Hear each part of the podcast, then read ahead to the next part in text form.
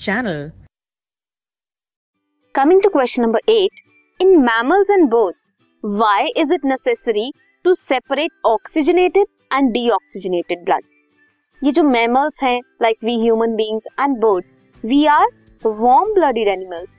We require constant energy ताकि हम अपने बॉडी के टेम्परेचर को मेंटेन कर सके we require more oxygen to produce energy इसीलिए ये ज़रूरी है दैट ऑक्सीजनेटेड और डीऑक्सीजनेटेड ब्लड मिक्स ना हो।